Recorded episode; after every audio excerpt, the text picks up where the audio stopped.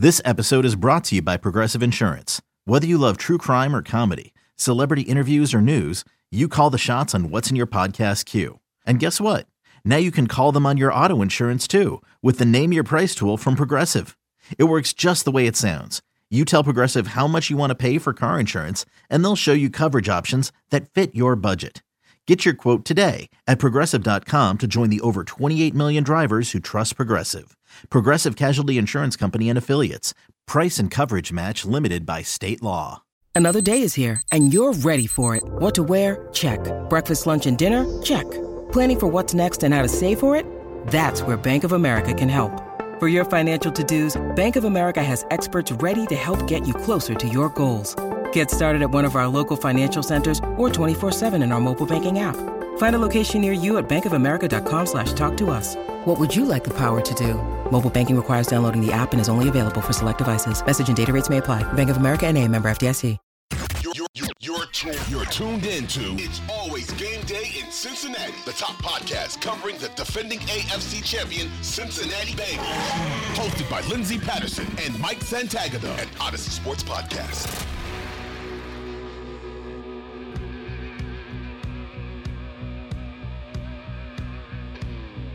We are back on It's Always Game Day in Cincinnati. Thursday is here. It's Wednesday in Bengals world. How are you doing, Mike? I'm doing pretty good, Lindsay. How are you doing? Good, good. I'm ready for uh, some Monday Night Football, and I'm so glad we finally got to the podcast where we can talk Josh Allen, Joe Burrow, Buffalo Bills, Cincinnati Bengals, uh, match up with this offense and this defense. We'll have predictions later on in the podcast, but I feel like the biggest news of today, right now, obviously, we know La'el Collins is out for the season. They're going to put him on the IR soon. That hasn't been official, and the team hasn't announced that it's an ACL, but we we're hearing obviously insider information that it's an ACL going to be done for the rest of regular season and then postseason. The hope is he'll be ready for training camp in early August. So you move to the offensive line. And I think, you know, we've talked about it plenty on this podcast that it was going to be Hakeem Adeniji turn at right tackle. Uh, that's starting to look like maybe it's not going to be Hakeem's job. It's not official in Cincinnati. And Zac Taylor was asked by the media today who's going to be the right tackle.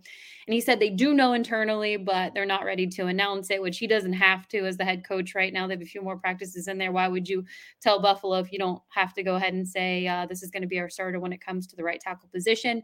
But it's going to look like Isaiah Prince probably 90% sure is going to get the start.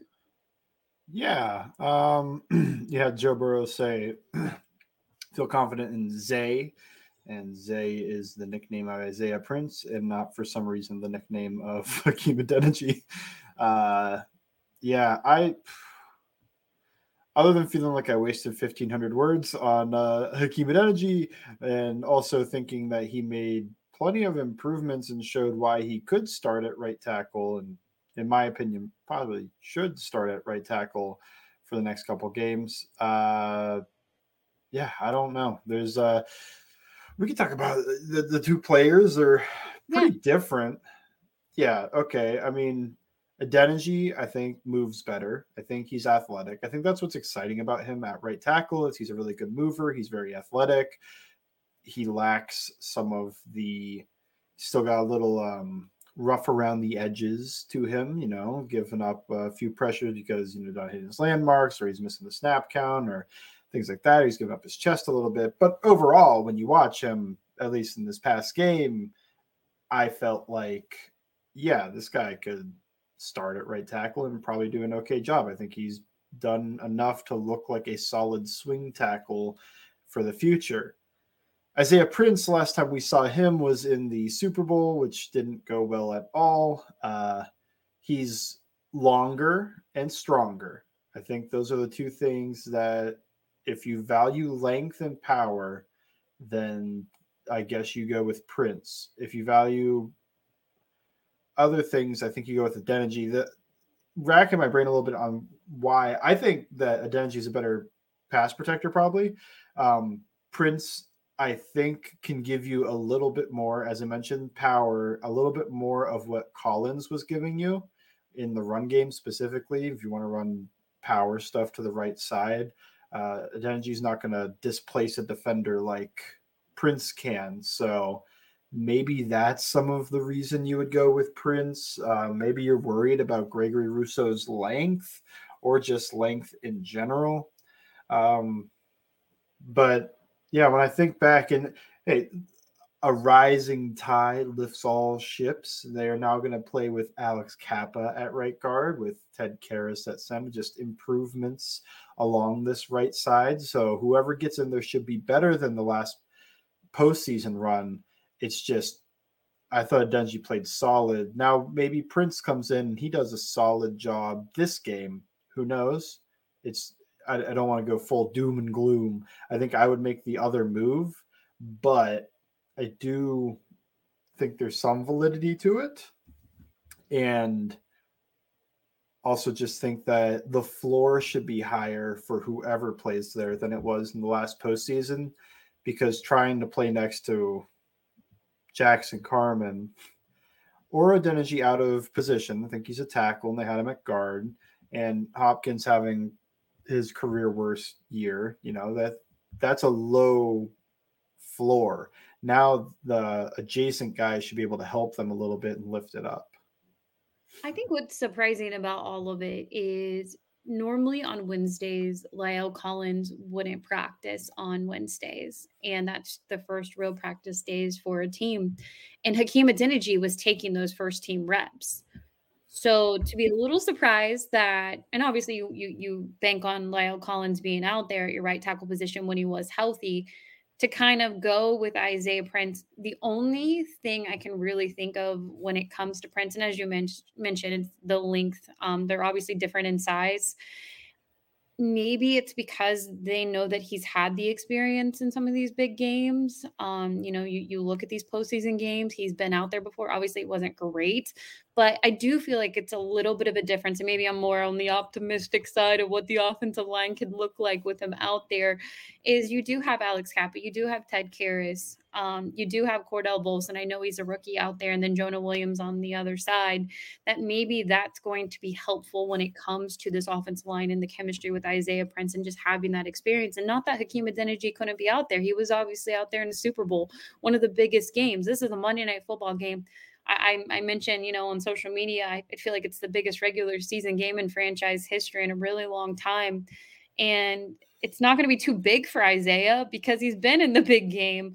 But at the same time, I just I guess I have a few more questions on on why they roll with Prince because I think a lot of us were making on Hakeem Adeniji if you weren't saying Andrew Whitworth. Um, that's that's what this offensive line was going to look like. So it's a little questionable, and I wonder how long the leash is if they do decide to if things aren't going well, if they make the move and put Hakeem out there or if Isaiah does okay in this matchup and then it's different for the Baltimore Ravens game in the playoffs. You obviously can't just play musical chairs with your offensive line going into these important games.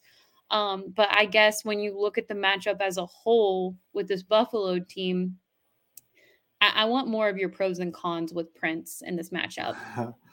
okay. Uh, well, the matchup that whoever is at right tackle is going to face, I'm kind of briefly talked about it, but Gregory Rousseau is like six foot six.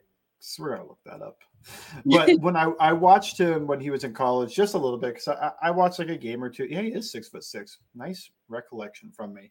Um, but I watched him in college a little bit. He went to Miami. He was one of the top defensive end prospects then. It wasn't a good class. It was like him, Azeez Ojulari, and uh, Jaelan Phillips, who are all turning into pretty good players. Uh, there was no like Myles Garrett type in the draft though. So I watched him and I remember thinking I was watching and watching. I just kind of went like kind of like great value Carlos Dunlap, and then uh, you know that's not a bad thing, but just like uh, I don't know if he'll ever be I mean, Dunlap's had over 100 sacks in his career. The guy's awesome.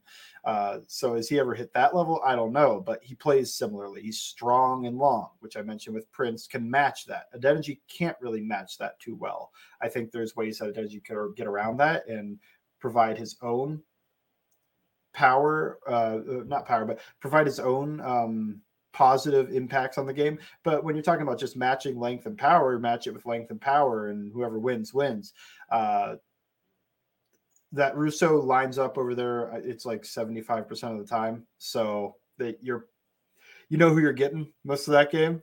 Uh, I think it's even been that way. I, I watched the game against the Bills the, the game against the Bills, the game against the Dolphins, jeez.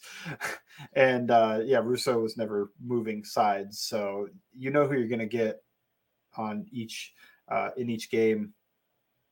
I don't think you could just decide it based off this matchup, though. Like I, I feel like developing the continuity as we hit a playoff run is more important than trying to play musical chairs, as you mentioned, or you know, just play matchup ball with your with your right tackle. Uh, one of those guys has to just get ingrained in the offense and be able to go.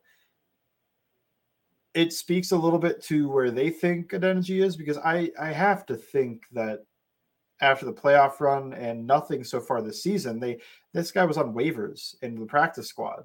They they don't have that high of an opinion on Isaiah Prince. I don't think like he's not a guy that they're praying to protect, but I don't know. Uh, he's longer, he's stronger. He could do some of that power stuff. He could. He's not the best pass protector. I would assume what this actually does, and it's true with Adeniji too. You're probably gonna give that guy a lot of help, and whether that is giving him some slide or giving him the tackle chip, whatever, you're probably going to see Jonah Williams on an island more often than he was with Collins that's and they did that in the Patriots game where they they were giving Adeniji the help.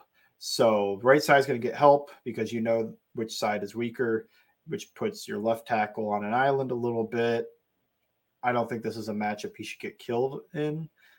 So it probably works, but something to think about, especially going forward. You got to play the Chargers or something, and you're going to get Joey Bosa against uh, Jonah Williams, but you have to give help on the right side then again, it's Khalil Mack over there, or whatever, whichever one is wherever. this is the only dominant edge group I could think of in the playoffs. But if you run into them, you got to think about that too. It's, it's like I got to give help to the right tackle pretty much no matter what. And now Jonah Williams, good good luck. uh, we'll do some other stuff to help you out, but. Uh, in this game, I think he's just going to kind of be on the island for the most part. I, I think you're going to get a few snaps of Prince or a, still chance at Denji, but we're thinking Prince. So I think you get a few snaps of Prince on the you know proverbial island here, but uh, you're gonna get more help going his way. If you think of it like a slider, it's like it used to be close to 50-50, and now that help is leaning heavily to the right side. When you need mealtime inspiration, it's worth shopping Kroger, where you'll find over 30,000 mouthwatering choices that excite your inner foodie. And no matter what tasty choice you make, you'll enjoy our everyday low prices, plus extra ways to save, like digital coupons worth over $600 each week. You can also save up to $1 off per gallon at the pump with fuel points. More savings and more inspiring flavors make shopping Kroger worth it every time. Kroger, fresh for everyone. Fuel restrictions apply. Yeah, it's definitely going to be something to watch on Monday Night Football. I know right now social media is not a huge fan of this because I think a lot of people predicted that it would be Hakeem Adeniji. I thought it would be Hakeem Adeniji until today. Um, but you know, and and you wonder if if Joe Burrow has a say in it. He was in his press conference today, and Joe's job isn't to know that we don't know who's going to be the right tackle right now. I mean, he's just saying he, he felt pretty confident in the job that he can do, or whoever is at right tackle um, when you think about him out there and kind of what we've talked about with this offense, I want to transition a little bit to the cover two one of the biggest things was what this offense really started to look like after week five. And early on, Joe was struggling with cover two. And that was a pretty big story to start the season with this offense. And it seems like, you know, ever since Callahan, quarterback coach, Joe Burrow, um, have really been involved in the play calling, things have really changed for what this offense looks like, getting the run game going, um, getting all the wide receivers involved. What have you noticed since week five with this team and, and going against cover two? Yeah, that that's the Ravens game, right? Week 5 mm-hmm. I think. Um, yeah, I mean, it was like a wholesale schematic change around them. Started in the run game to be able to take advantage of these light boxes because one of the issues with cover two is we got to be able to run the ball and at least threaten them a little bit. They weren't able to do that early on.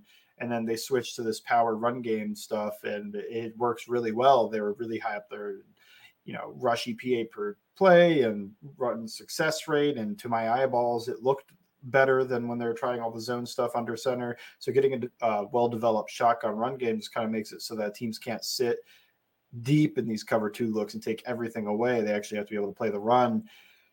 but to go with that, I think they also started running different concepts. I think the quarterback started playing better. Uh, there's a lot of reasons for all this. And then you also think about what we've talked about, and the Ja'Marr Chase injury really made them kind of learn how to drive the ball methodically down the field rather than bank on big explosive plays. Not no longer just Ja'Marr Chase, I'm going to toss you the ball and you're going to get 50 yards, and that's how we're going to generate good offense. Is nothing, nothing, nothing, 50 yards, nothing, nothing. Now it's like 8, 10, 12, 15, 8, 5, 7, 3. And then eventually you also still get those plays, but you know, you're learning that I can take my checkdowns, I can, you know, get to all these high low stuff that they like to do. They've run more cover two beaters. And they, I believe, in that same tweet, they mentioned that Burrow has faced cover two at the highest percentage. That to me is almost a little bit more of a of a. It is a Joe Burrow uh, statistic. It's a little bit of a Ja'Marr Chase statistic because they don't want to allow that guy to play one on one at all. And really, the main way you can play zone defense and not allow Ja'Marr Chase to be one on one with the guy on the outside is play cover two to that side, whether that's going to be cover two or quarter, quarter, half stuff. Uh, we saw a lot of quarter, quarter, half in the Ravens game and a few other games that Ja'Marr called six strong. I remember uh, in the Ravens game, he said they gave me a lot of six strong on that which means he's getting the cover two to his side. But the running concepts that attack this, you saw Burrow in this past game just shred cover hit. There's holes in cover two underneath because you have two deep defenders and then five underneath defenders, creating seven and then four pass rushers. The holes underneath are there, but the the deep holes are in between the safeties or in between the safety and corner and Burrow was just shredding that down the field. I mean, these were just dimes he was tossing. This is why I think the Patriots game, this past game, might have been Burrow's best game because he was just hitting everything. I mean, there was the drop touchdown from Irwin, the drop touchdown from Chase, and the missed DPI call on Higgins. Otherwise, we're talking about like 450 yards, five touchdown performance from Joe Burrow. And I think that, you know, got the AFC player of the week probably because some people were watching going like, oh, geez, they're dropping some uh, mm. some beautiful throws here. That there's two, the two that really hurt me are the one that Irwin down the middle of the field. I, you know, it is your fourth wide receiver and, you know, blah, blah, blah. But just on a chalkboard, he makes the perfect throw, perfect trajectory, perfect velocity, hits him in the hands, no touchdown.